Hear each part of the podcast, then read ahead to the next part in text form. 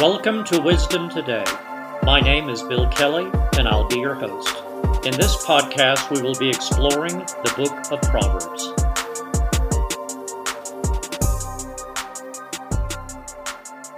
Let's open in prayer. Father God, I thank you for anyone listening to this podcast today. Lord, I pray that you give them ears to hear and a heart to receive everything you have in store for them. In Jesus' name, amen. This is Proverb twenty-one, beginning in verse one. The king's heart is in the hand of the Lord. Like the rivers of water, he turns it wherever he wishes. Every way of a man is right in his own eyes, but the Lord weighs the hearts. To do righteousness and justice is more acceptable to the Lord than sacrifice. A haughty look, a proud heart, and the plowing of the wicked are sin. The plans of the diligent lead surely to plenty, but those of everyone who is hasty surely to poverty. Getting treasures by a lying tongue is the fleeting fantasy of those who seek death. The violence of the wicked will destroy them, because they refuse to do justice. The way of a guilty man is perverse, but as for the pure, his work is right.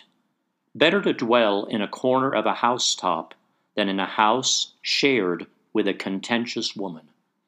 The soul of the wicked desires evil. His neighbor finds no favor in his eyes. When the scoffer is punished, the simple is made wise. But when the wise is instructed, he receives knowledge. The righteous God wisely considers the house of the wicked, overthrowing the wicked for their wickedness. Whoever shuts his ears to the cry of the poor will also cry himself and not be heard. A gift in secret pacifies anger, and a bribe behind the back, strong wrath. It is a joy for the just to do justice, but destruction will come to the workers of iniquity. A man who wanders from the way of understanding will rest in the assembly of the dead. He who loves pleasure will be a poor man. He who loves wine and oil will not be rich. The wicked shall be a ransom for the righteous, and the unfaithful for the upright. Better to dwell in the wilderness than with a contentious and angry woman. There is desirable treasure and oil in the dwelling of the wise, but a foolish man squanders it. He who follows righteousness and mercy finds life, righteousness, and honor. A wise man scales the city of the mighty and brings down the trusted stronghold. Whoever guards his mouth and tongue keeps his soul from troubles. A proud and haughty man, scoffer is his name. He acts with arrogant pride. The desire of the lazy man kills him, for his hands refuse to labor. He covets greedily all day long, but the righteous gives and does not spare. The sacrifice of the wicked is an abomination. How much more when he brings it with wicked intent? A false witness shall perish, but the man who hears him will speak endlessly. A wicked man hardens his face, but as for the upright, he establishes his way. There is no wisdom or understanding or counsel against the Lord. The horse is prepared for the day of battle, but deliverance is of the Lord. Friends, I have a special treat for you today. I have Raymond Welch, a good friend of mine who's a third-year Charis Bible College student. And Raymond, I'd like to thank you for coming on. I really appreciate you taking the time. Well, Bill, thank you for having me on. I really appreciate you allowing me to have the space. All right. Wow, we just finished Proverb twenty-one, and there's lots of good verses we could talk about, Raymond, but which one of those verses spoke to you today? I think verse uh, verse number one is the one that kind of speaks with me, or speaks to me. Okay. Um, I've had that for a while, I think, even over, when I look back over my career, being in the military, my relationship with the Lord since the Lord saved me. Uh, that's been when I have found to be a very treasured scripture, because the Lord has just really given me a lot of favor in the sight of the leadership that I've been around. And uh, I could just look back on them, and I think also, even though it's, I think a complementary scripture with that would be in Psalms eighty-four and eleven. It's that the Lord God is a sun and shield. He gives grace and glory. No good thing will he give, withhold from those who walk upright before him. And I just feel like those have been the complementary scriptures along with this one when I've needed favor uh, from the leadership. Because a lot of times when things weren't always uh, looking good for me in my favor, what's going to happen to me, but I would just bring it to our Father, and he would, and then he would just change it. And I've seen him change it, and it just really has encouraged me uh, that he loves me and that he's watching out for me, and uh, and that his word is true. And so that's been a very strict, a very serious dynamic I've learned. Wow, Raymond, that's so good. And, you know, one of the reasons I wanted to have you on is you just appear to have wisdom just by the way you hold yourself up. And I feel it's an honor to know you. But if you would, Raymond, some of the people listening may not know exactly who you are. If you would, just please share a little bit about your upbringing and your fondest memories. Well, my upbringing is I was actually born in a little city called Anniston, Alabama. Um, it's probably like about thirty minutes west of Birmingham, Alabama. I always use that to qualify because I think otherwise they'll miss it, because on Interstate twenty you go from Atlanta to Birmingham, and if you don't pay attention, you're going to miss Anniston. It's only about two seconds and you're done. Um, but it's a little country town. Um, my dad and my mom... Um, I thank God for them. My, my mom was the one that really got me going, uh, bring me and taking us to church. So at least I got a knowledge. I didn't get saved, but I had a knowledge of God and having that background growing up. When I got into the military, go fast forward, that's when I really began to uh, seek for the Lord. And it wasn't until like about my fourth year that I really, really began to seek the Lord. And uh, I was on a little island up in Alaska. It's called Shemya. It's only a two by four mile island, but while I was there, I got a lot of time to think, and it's interesting. Um, somewhere in there, I had a dream about being in hell, and uh, boy, that turned my life around. I made, I really got serious then about seeking the Lord, because uh, I didn't know that there was a difference between really receiving the Lord or just going to church. I thought I was good. As long as you get on the roll in church, you're good. But I found out that it was more to it. I really didn't get saved while I was in Alaska. I ended up going, I was in the Air Force, I'm sorry. Um, I joined the Air Force in eighty-two of June, and I went to uh, first Louisiana, uh, Shreveport, Louisiana, at a place called Barksdale, and I spent three years there. Then I went, um, after three years, that's when I went to Alaska.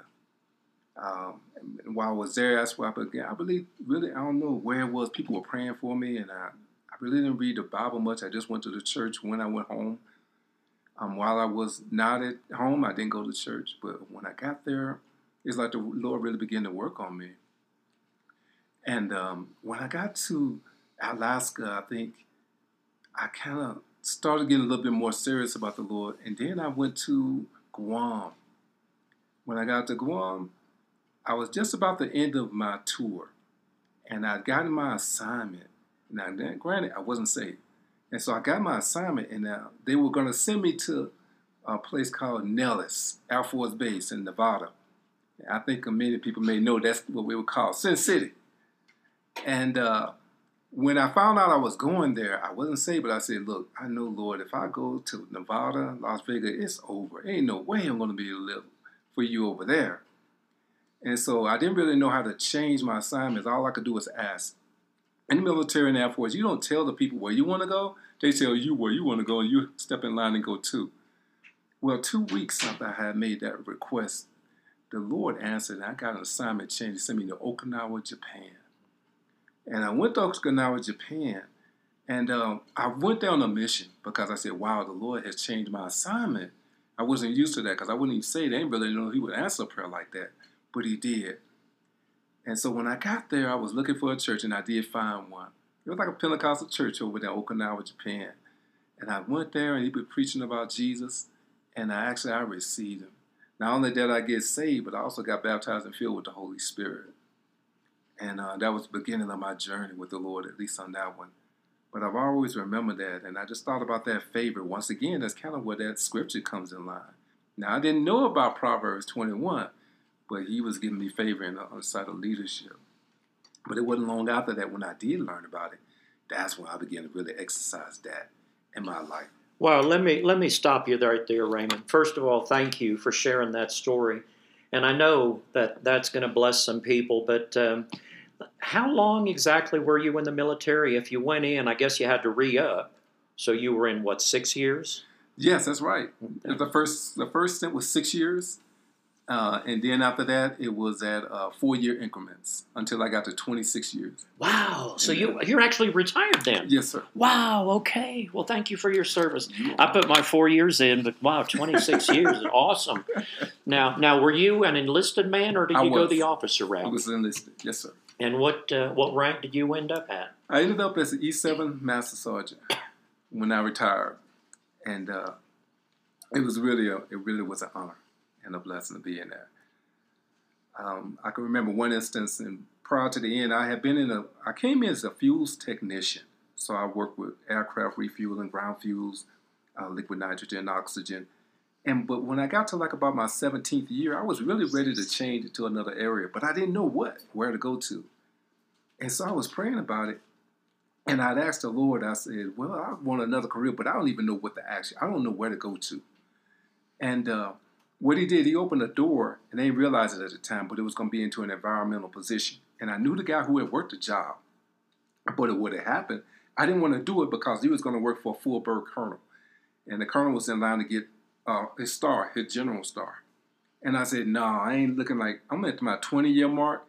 I ain't, I'm coasting. I'm not trying to be in here trying to make no name for myself. I said, I just want me a little smooth, cush job and get on out. And so I wasn't going to take the job. Um, but then uh, my commander came to me and said, well, you've been selected to work in this position. So when he told me that, it's not, it's, I'm not asking you. I'm telling you. But when I got in that position, I found out the Lord really just gave me favor with that commander. It was like his first time really kind of having me in that position as an environmental manager. And so he just gave me a blank slate. He said, anything you need support in, just let me know, and I'll back it up. Any commander who's giving you a problem, you let me know, and I will get that straightened out for them. Wow, that's so good. And, and, you know, another man that had favor in the Bible is one of my favorite characters in Genesis, chapters thirty-seven to fifty, is Joseph. And Joseph was a man, and it says several times, and the Lord was with Joseph, and he blessed Joseph. So what it sounds like to me, Raymond, is that God blessed you. Absolutely. And, you know, for anyone listening, if you do not know God, I'm here to tell you that he smiles upon you. He sees you. He knows where you're at, right, and he is calling you to come to him. Raymond, if you would, uh, explain exactly when were you saved and talk about how did that change your life after giving your life to Jesus. So I'll go back to Okinawa, Japan. And when I was in that church, it was a, a like a Pentecostal church that was in Okinawa, Japan. This is really hard because the Japanese don't give property away or sell property to Americans like it, like they will we do in America. And so for them to actually have that place over there was amazing. But anyway, what happens? They preach the gospel of Jesus Christ. They believe in the gifts of the Holy Spirit, uh, as well as being baptized in the Holy Spirit. And when they were preaching the gospel there, that's what I knew. That's what I came there for, because I told the Lord that he would get me out of that assignment. Assignment, my life was his. And so when he, when I got there, I was looking for a church, and I had tried the chapel, but they really wasn't ministering as well. Um, but I, but in, when I found out about this little church that was there, uh, this Pentecostal church, I went, and that's the first place I really heard about the gospel, and that's when I even heard that I make a choice about receiving Christ. And uh, once they got, uh, once began to minister on that message, even about Romans uh, and sharing about how to be born again, I actually exercised that and I received Christ as my Lord. I mean, it just was a, I don't, I can't tell you the date it was, but I just know it was a great peace I had from when the Lord came into my life then. And then I began to just walk out. I began to seek the things of the Lord even more. And that's when I began to seek the things about the, I was hearing about the baptism of the Holy Spirit, and I wanted that. It was just like a hunger that I wanted that in my life. I wanted to be baptized and filled. And then I, when they prayed for me, I didn't really know. I didn't really have the experience of speaking in tongues right away. But what I did is I went back to my room, and while I was, it's probably like about a week later, I was still just worshiping and praising the Lord. I was doing laundry one time in the laundry room, and I was just worshiping and honoring and glorifying the Lord. And then he just baptized and filled me with the Holy Spirit, and the tongues began to just flow. And I mean, that, now that experience was amazing. I think I must have went uh, to the room on that and just prayed for hours. Wow, that's so good. And I'm I'm gonna I'm gonna cut you off right there and go to one of you know one of the favorite promises in the Bible in Psalm thirty-seven four. It says, "Delight yourself in the Lord, and He will give you the desires of your heart." And it seemed like you wanted to get that in filling. But Raymond, I know there are people listening to this podcast today that are confused with speaking in tongues. And, and a lot of people think that it's not for today. If you would share that experience and explain to the people how important it is to speak with other tongues. I think one of the things that really helped was the teaching that I was getting, and I began to see it in the book of Acts. And we would go across the accounts after the baptism, after the day of Pentecost, of how, how that the Lord was giving that gift to us freely. And then we began to go back. Another thing that helped me when I began to read it, because when you hear somebody talk about that's good, but you need to get it. And I got in and read through that and began to see the accounts of when a person was filled with the, how they were filled with the baptism of the Holy Spirit, and how the power of God would be moving in their life. Now, I have been taught, too, because they had also John seven and thirty-six, he said that he that believeth on me, as the scripture has said, out of his belly shall flow rivers of living water. And so I began to believe on that, and I asked, and that's, those are the things that help me. And being in an environment where you have other believers who also believe in that helped a lot. But one thing is key is that you do have to seek him and ask him, because the Lord is not just going to baptize and fill you unless you want him. But if you're receiving, just like salvation, he is freely willing to give him to it. And boy, he has made a big, big change in my life, because we really don't know, like Romans eight will tell us, we don't know how to pray as we ought to pray. We don't know how but to pray. But when we pray in the Spirit, he knows exactly how to pray. And I found that without fail, that there's a lot of situations that I'm in. I don't know how and what to pray about the situation. I just pray in the Spirit. But boy, I have seen doors open, the Lord move, and give me knowledge, understanding, and revelation. Because of exercising that gift, it is a wonderful gift. And I'm, I feel like I'm really just on the tip of the iceberg. And this has been like three or four decades now. But that gift is tremendous. Yeah, I'm with you, you know, but a lot of things, you know, the Bible tells us that if we speak in tongues, that we edify ourselves. In other words, we build ourselves up. So if you're ever like in, in the pits or feeling a bit of depression, Raymond, one of the things you automatically should do is seek God and, and start speaking yes, in tongues yes. because, you know, it says also that God inhabits the praises of his people. Yes, he does. So to me, whenever you're speaking in tongues, you're actually giving praise to God, because that is the special language that you can speak directly to the heart of God. All right. And it's, there's nothing like it. No, sir. Raymond, most important decision we ever make in life is receiving Jesus as your Lord and Savior. But the second most important decision is choosing a mate. If you would, share that experience when you came to meet your wife and, and discuss that with us. Boy, that's funny. I don't know if we have enough time to talk about all that, so I'm just taking snippets of it. But I had been praying, and now my wife, uh, even though she's here, she won't be able to comment on it because it's kind of like he said and she said on it. But I had been praying for her for like a decade. And I ain't saying that's what it takes for everybody to get that wife that uh, they need. But boy, I had a list. And uh, she's kind of funny, and she tickles me because, hey, look, I was like, the Lord said, ask, and you shall receive, seek, you shall find, knock, the door shall be open. So I had me a laundry list of things I wanted her to be able to do. And she's tickled at me, but the thing I say that, everything that I had on my list is in her. And I said, boy, she's that and more, and more. So I do believe that uh, I didn't know how to really look for a wife, because I, I kind of dated a little bit, but I wasn't very good at it.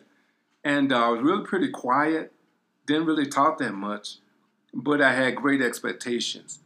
And um, but what what I did is I, I thank God I had been baptized and filled with the Holy Spirit. I would just pray in the Spirit about it, and then I would I would lift it up in prayer, and I would thank and praise Him as much as I knew how and what I was being taught on it. But what happened was um, I was with another church organization. It's a Pentecostal church organization, and uh, my wife Minnie, she was in a location in Mississippi, and at the time I was actually in Germany. Um, but what we would do, we would have conferences once a year. And so we would come to this conference. And uh, back in nineteen ninety-eight, ninety-nine, oh, wait a minute, ninety-seven, um, we were going to a conference. And I actually met her, but she didn't quite remember me. But I remember meeting her at the, just like at a stand in a hotel where we were staying. And then I just spoke to her. I didn't say that much. I said, hey, how you doing? I said, I think I heard that you were going to be coming to Germany, uh, Ramstein, where I was. And so she said, yeah, and just kind of went on, didn't say too much after that. And so I came, uh, it was probably, I was getting ready to go to um, a Middle East. I, I forget, Prince Sultan Air Base over there. I had to do a, a remote tour. I had to do a little tenure over there for a little while. So actually when Minnie did, she was coming to the same location I was in Ramstein, Germany, but I wasn't there for the first four months. And it's funny because we have a lot of saints who like to matchmake and everything and like to connect people together. And so these uh, these friends of mine who were trying to marry me off and they couldn't find any of the women that were there. I wasn't really looking at them. They weren't fitting what my, my list was. And so then she began to... Uh, Um, they were talking to her because they knew her. They knew her a while and they had gotten to know me. And so they were really talking me up. I didn't know this. I didn't tell them to do this. They were just doing that. And she was like, who is this? Hey, guy, you're just too good for me and all this stuff like this. But uh, she actually began to kind of kind of think about me, I guess, a little bit. And maybe they needed because this, this was a deal with Minnie. And that's one of the things I appreciate, appreciate about her is that she was focused on the Lord. She loved the Lord. She had she and her daughter, and she was fine. She didn't need nobody to come fill her in. Jesus was filling her, making her complete. And I think that's one of the things a lot of women need right now. They need to know it's not another person that's going to make you complete. It's the Lord. And she had that. And the Lord really had to work on it to get her to a mind when she was going to meet her Romeo. Um, but uh, what happened is as uh, I came back, we just have our little fellowship together, and every now and then we just kind of set up and have dates. I mean, not dates, but we just get together in fellowship. We begin to talk, and um, it was probably like about a year or so, maybe like about two years later, we ended up getting married. I'll have to get y'all the condensed version because there's a lot of other uh, fantastic drama in there, but I'll probably leave that out for right now for the sake of uh, time. But uh, I, was, I will say uh, she is a jewel. We were talking about that earlier. He that find a wife, find a good thing. Good thing and obtain favor of the Lord. But I also remember in Proverbs seventeen, um, it said, a gift is as a precious jewel in the sight of the Lord. Wheresoever it turneth, it prospered. And that's what she has been. Uh, she is a gift and a jewel. I mean, she, and I'm learning more um, as I'm going forth in our relationship that we have. Um, and it's, it's really, I'm, I'm, I'm just blessed. Amen. I'm going to, you know, I'm going to go to the fourth chapter of Ecclesiastes because... You know, Solomon wrote that. He wrote Proverbs. He also wrote Song of Solomon. He also wrote Ecclesiastes in his old age. Mm-hmm. You know, I mean, basically it turned his back on God. He he didn't do what God said. God said, don't marry these foreign women. And he married three hundred wives and seven hundred concubines. Needless to say, he didn't do what God told him to do. But in his old age, he remembered the Lord. And in the fourth chapter of Ecclesiastes, they talk about the triangle, where a husband and wife are at the bottom, mm-hmm. and you're both looking up to God. Now, Ray, I'm sure there are times that you guys have had disagreements, but how important is, is it to know that God is the head of your marriage, and you can always go to God in prayer to go over anything that you guys are going through? It's critical. That's one of the things I prayed for, even when I was praying about. I didn't know if Minnie was coming. I, I just know that I didn't have my face and everything on it, but I knew she was going to be a pretty woman. And uh, but it wasn't going to be just on the outside, but it was going to be on the inside. And one of the things I asked the Lord, I said, Lord, I want that she would love you more than she loved me. Because I know if we have a problem, and I'm sure we're going to have them, but because she loves you, we'll be able to work and make that relationship work. Because when the Lord can speak to us, when our focus is on him, we keep Satan out of it. And then we can at least hear it, even when we have those heated exchanges or whatever it may be. But because we made the Lord our center, he can keep that thing together and keep the devil out. Wow, that's so good. I'm going to go to First Samuel chapter sixteen. And this is when um, God basically had told, um, he had told Samuel that the next king of Israel was going to be through the son, sons of Jesse. And so Samuel goes over to Jesse's house, and he looks, and, and all these young men, and they were fine-looking gentlemen. And Samuel's looking at it, he goes, it's got to be Eliab. You know, this guy's a mighty man of God. He's in the army. And he said, no, that's not him. And he went through all six of his sons, and he goes, it's not any of these. Is, are, is this all your sons?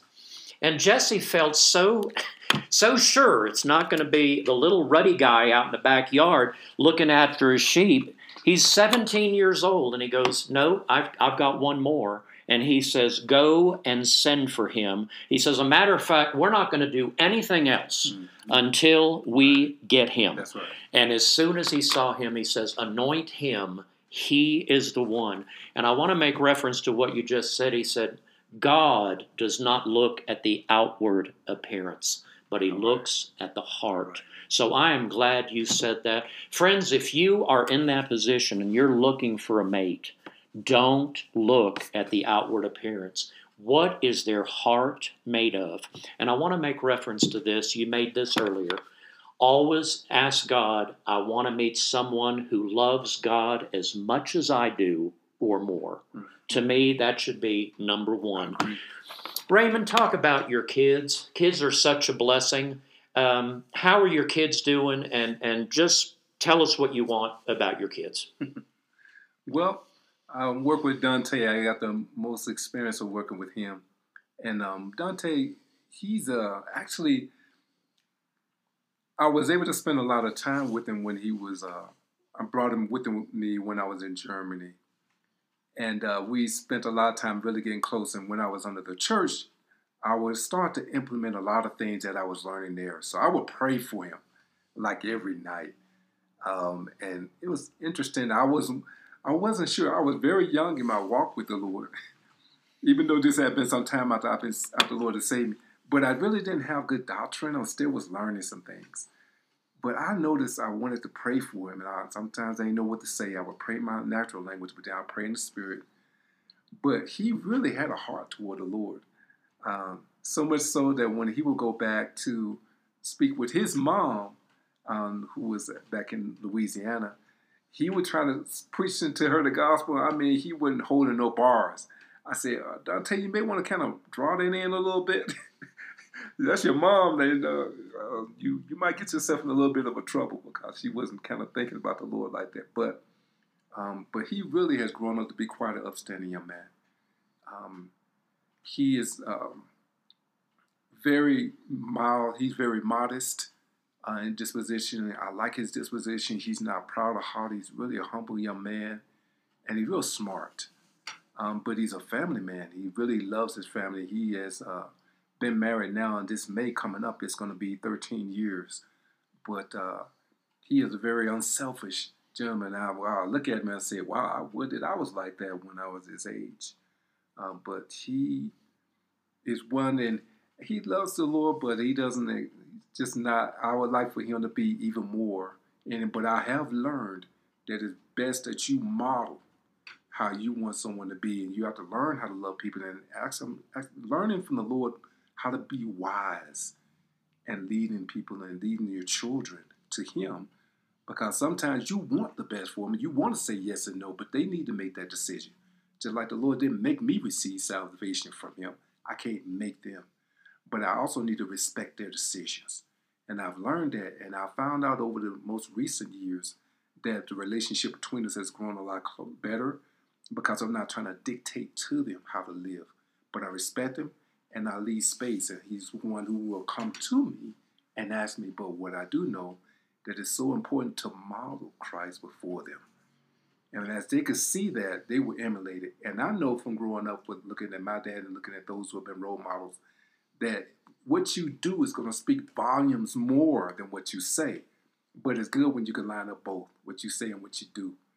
And uh, this, I think it has a great impact on him. And he's very godly to his children, all of them. They love him and they respect him. And uh, I, I know he has a very good influence, and he's very good at working. He has a very strong work ethic. Um, and I really appreciate that. I just, uh, I think as we growing older, we just, I'm learning more about the Lord. I would, I gave him what I did know, but now it's new, the new things I'm learning, especially here being a Charis. I have more to offer, but I have to just give him a little bit at a time and then let him embrace that and respect that, and then respect that the Lord and the Holy Spirit, they know how to bring him to the place he needs to be. And so this has been a very great learning lesson for me, and learning how to stay in my place in my lane and trust the Lord. Yeah, uh, because he did say, trust him in all our heart, lean not to our own understanding. Well, Ray, that's so good. And, you know, I'm, I'm going to just piggyback a couple things you said. First of all, that actions speak louder than words. Now I'm going to go to the book of Numbers, the Old Testament, chapter twelve, verse three. And it says, Moses was the most humble man on the face of the earth. And, you know, if, if, if you just read that verse, you don't really get that much out of it. But when you realize that Moses wrote that about himself, that is what really honors me, because he was so humble. He said, I'm the most humble. That means that he put his total reliance on God. And that, to me, is the essence of what humility is. And then you go to the thirteenth chapter of John, and this is after the Last Supper. Jesus had just finished eating supper with his last with his disciples, and it says he took out his outer garments, mm-hmm. and he got a container of water, and yes. he poured it with water, yes. and he went and washed the feet of his disciples. That is an example of what humility right. is. Yes, it is. Then we go to First Peter chapter five, and it says, clothe yourselves in humility. I like that, because Peter, you know, he had denied Jesus three times, but then he came to the realization of how important it is to know Jesus. Ray, gosh, we've gone on and on, and we haven't talked about Charis yet. So let's go to second year, because second year is when you begin to use the foundation you've gotten for first year. If you would, speak about how I A Gs, and that stands for interactive groups, how did that change your life when you began practicing preaching to your fellow students? Okay. Well, actually, there was more of a learning lesson, because we have already been in ministry for like about two decades before we came here. And so the thing that I A Gs helped me with was my timing, because I would, I would preach for a long time, and I need to learn how to work within a short time. That was my biggest challenge during that second year. Because I'm wordy, and as you may have known now and here now, I take a lot of words to express myself, but I'm getting better. I'm learning how to be a little bit more brief.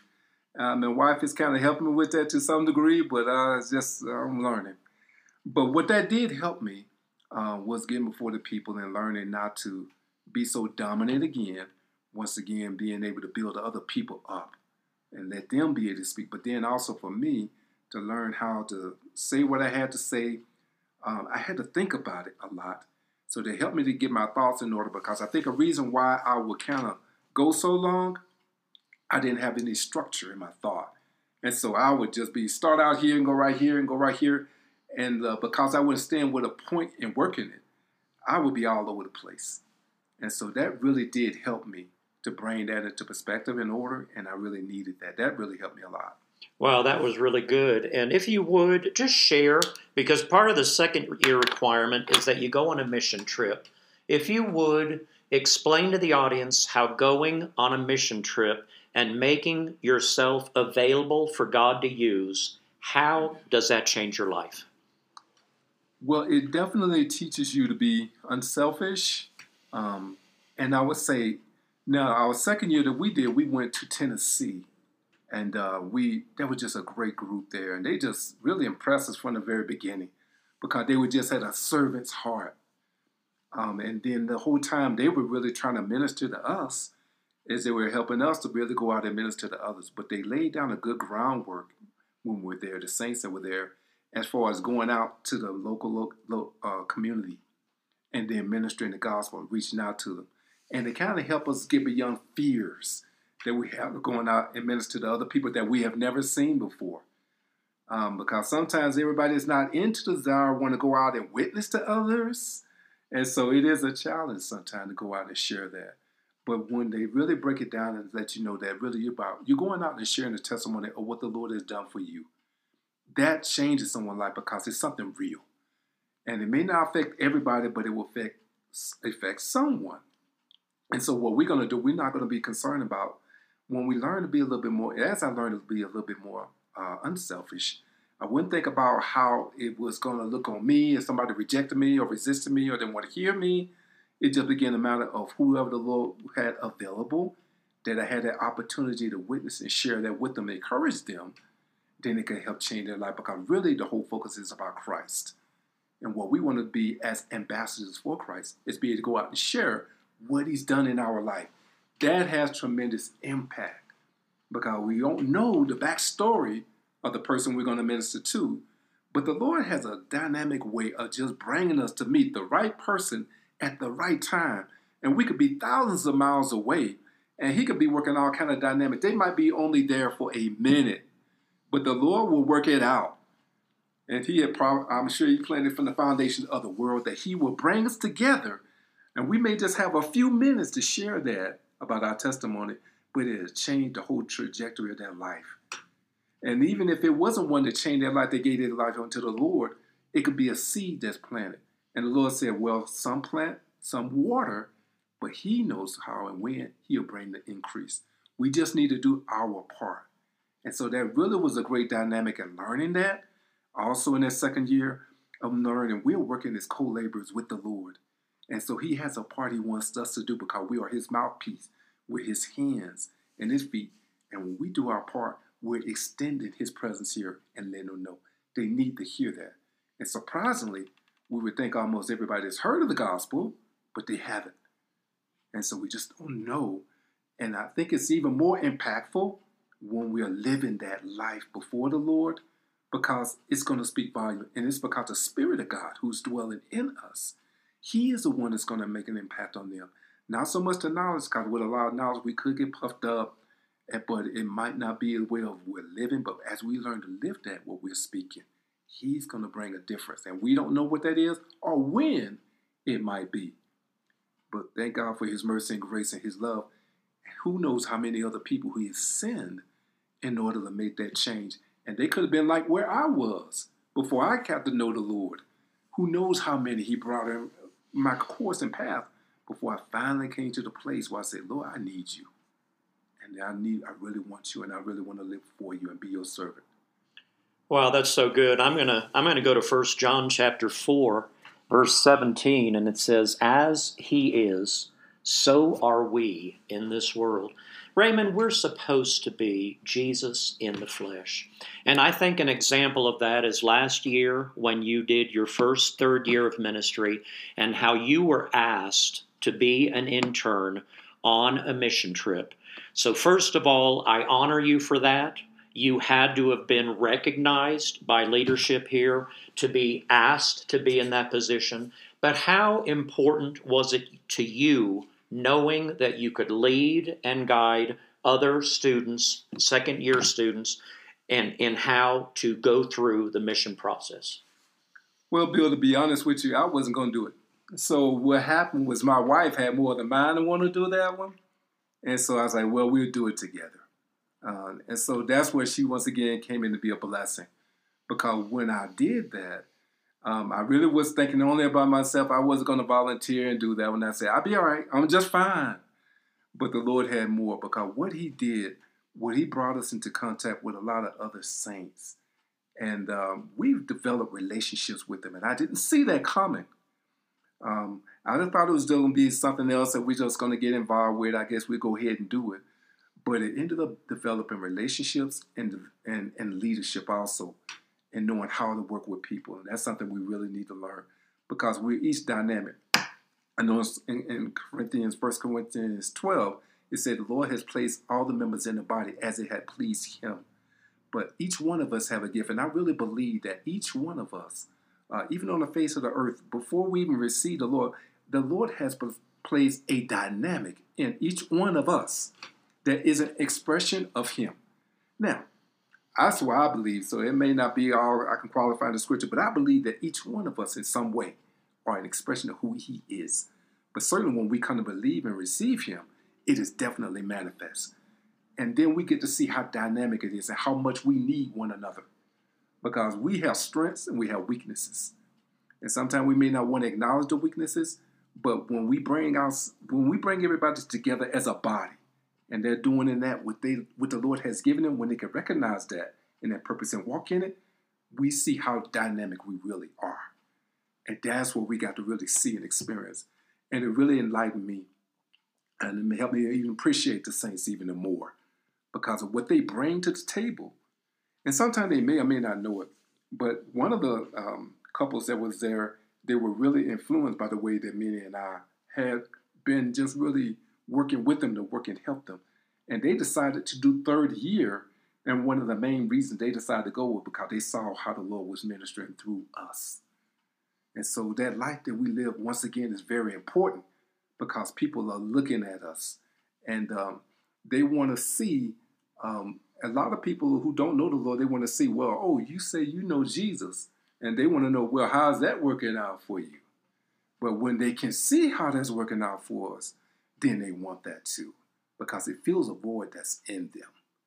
And they know it, but they're just kind of being quiet because it's kind of a crazy world right we're in. It's, it's not so wise to be trusting of everybody. I probably trust a little bit more than I need to, but then my balance is my wife, Minnie, who kind of keeps me from being a little bit too trusting or even sometimes naive uh, when it comes to doing some things. But uh, when you're with other people and you can appreciate them, Um, man, it really is an amazing knit. And to think of how our Father in heaven, he knows all the details about us, how to bring us together and how to work these things out. And when I was in the military, I worked in logistics. So we worked with getting supplies from one place to another. And when I think about the chief logistician, who is our God and Father, how he's able to work this out, nobody can match how he can bring things together, bring us and people together, and even bring conversation, bring our life that is transformed to his glory, and then use that to bring someone else a glimpse and get them an even desire to be imparted to them, to want to be a part of his kingdom. Wow, that's so good. And, and Ray, I've really enjoyed having you on. But what I want to ask you is this. Um, have you ever thought about your legacy? Because when I see you, I see you as a Paul, and I see you speaking to young men, as Paul did with Timothy. Now, you can do this with your grandkids, but have you feel, do you feel God is maybe calling you to do that and maybe have an influence on the younger generation? What are your thoughts on that? Absolutely. And I, I think it is a complete honor that the Lord would allow me to, in that capacity, to lead other men to discipleship. I've had a desire for that, but I haven't known how to do it, even what to give them. Um, unfortunately, with the other organization that we were with, I just couldn't find good examples of how to disciple and know what to do and what to minister to them. Um, but I know, yet, even at this time, that the Lord was using all those things, even those failures. And what I can look back and see is that I realized how important a mentor can be for a person in their life. And I really didn't have, I did, but I didn't. I kind of just looked at people more so, and then I didn't really have those that I trusted, and so I would have it. But I think for young men, it's imperative that they have someone like that in their life who will share some critical things to them, some basic things to them that they can learn, especially when it comes to relationship with the Lord and even how to relate to women. Um, because one of the things that my wife and I are working with is the Lord has put up on our heart. Certainly, she is a dynamic woman of God, and they're using. She she really is a wonderful example for the women, and I believe that He is working it out in me to be able to bring that same dimension for the helping the men. And it's a big task because there's a lot of abuses we found out about going on with the, the way that men treat women. Uh, it's inappropriate, but they've oftentimes had it modeled by their fathers or those who they respect. And they think it's a norm, but it's not. And so it needs to be set straight. And so I believe that what the Lord has given me, and I thank him for that, is that knowing that how to be right. He's yet working on me because I know I always feel like I need to model before I tell someone else to do anything else. I need to lead out by example. Uh, and I think I do pretty good and take care of my wife. But um, I know there's room for improvement, and I'm learning that. But I think of the things that I'm learning and we are learning, we need to take that and show others by example, and also by sharing that and helping them to be able to know that they can have this great relationship with the Lord and that they can be upright and upstanding. And instead of being a menace and being um, a liability in the community, they could be an asset, not only in the community, but wherever the Lord will put and place them. And that it will be also like a force multiplier, because I don't know who they're going to reach. But the people who they will reach by the good example that we are setting before them and the relationship they will build with the Lord, that they will impress others and cause them to come unto him too. Wow, that's so good. I'm going to ask a couple more things of you. I'm going to give you two or three minutes to share, knowing that there may be some people in this audience, Ray, that does not know the Lord. And what I would like for you to do is impress upon anyone listening today how important is knowing God to you, and how have you changed your life because of the goodness of the Lord? I would say that for those who may not know the Lord, I think that one of the things you could do in your heart is just ask him. Ask him.